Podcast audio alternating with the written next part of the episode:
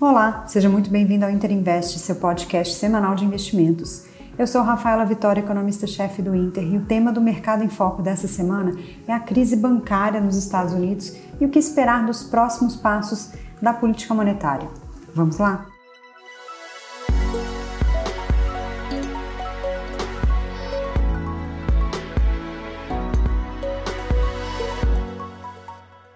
A semana começou repercutindo a intervenção no Silicon Valley Bank e a decisão do Fed em garantir 100% dos depósitos, além de oferecer linhas emergenciais de liquidez para outros, outros bancos de porte médio, de maneira a evitar uma crise maior no sistema. A reação dos mercados foi imediata, com uma forte queda nos juros, revertendo a expectativa que prevalecia até a semana passada de que o Fed poderia acelerar o ritmo de alta na próxima reunião do FONC, que será na próxima semana. A taxa de dois anos teve a maior queda em um dia desde a década de 80 e voltou para o patamar de 4%. A expectativa é que o Fed suba os juros apenas mais uma vez, em 25 pontos base, e a taxa terminal fique mais próxima de 5%.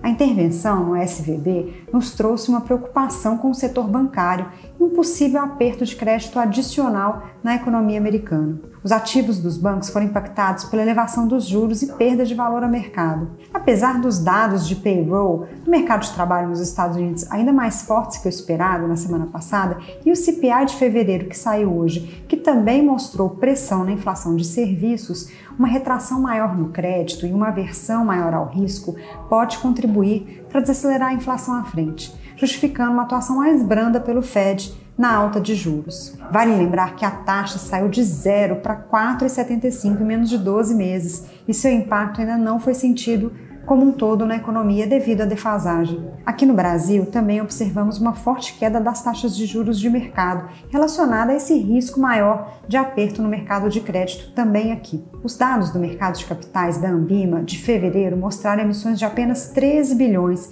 cerca de um terço da média mensal do ano passado. E o IGPDI de fevereiro ficou estável e acumula apenas 1,5% em 12 meses, com pressão deflacionária nas matérias-primas, inclusive nas agrícolas, que pode aliviar a inflação de alimentos daqui para frente. No entanto, o PCA de fevereiro surpreendeu para cima, com uma aceleração para 0,84%, ficou um pouco acima do esperado. Os reajustes de educação nas tarifas elétricas e saúde foram os destaques de alta no mês passado, e a média dos núcleos também voltou a subir para 0,7%. Pelo lado positivo, a inflação de alimentos teve queda e deve permanecer mais baixa nos próximos meses. A inflação ainda está pressionada, ainda que algumas altas sejam pontuais e sazonais, mas indicam um caminho de queda mais lenta. Mas como a expectativa de juros menores lá fora e também uma possível melhora no risco fiscal aqui com a apresentação do novo arcabouço, que pode ser feita ainda essa semana, o Banco Central pode comunicar no cupom da semana que vem que um corte na Selic ainda pode acontecer no final desse primeiro semestre.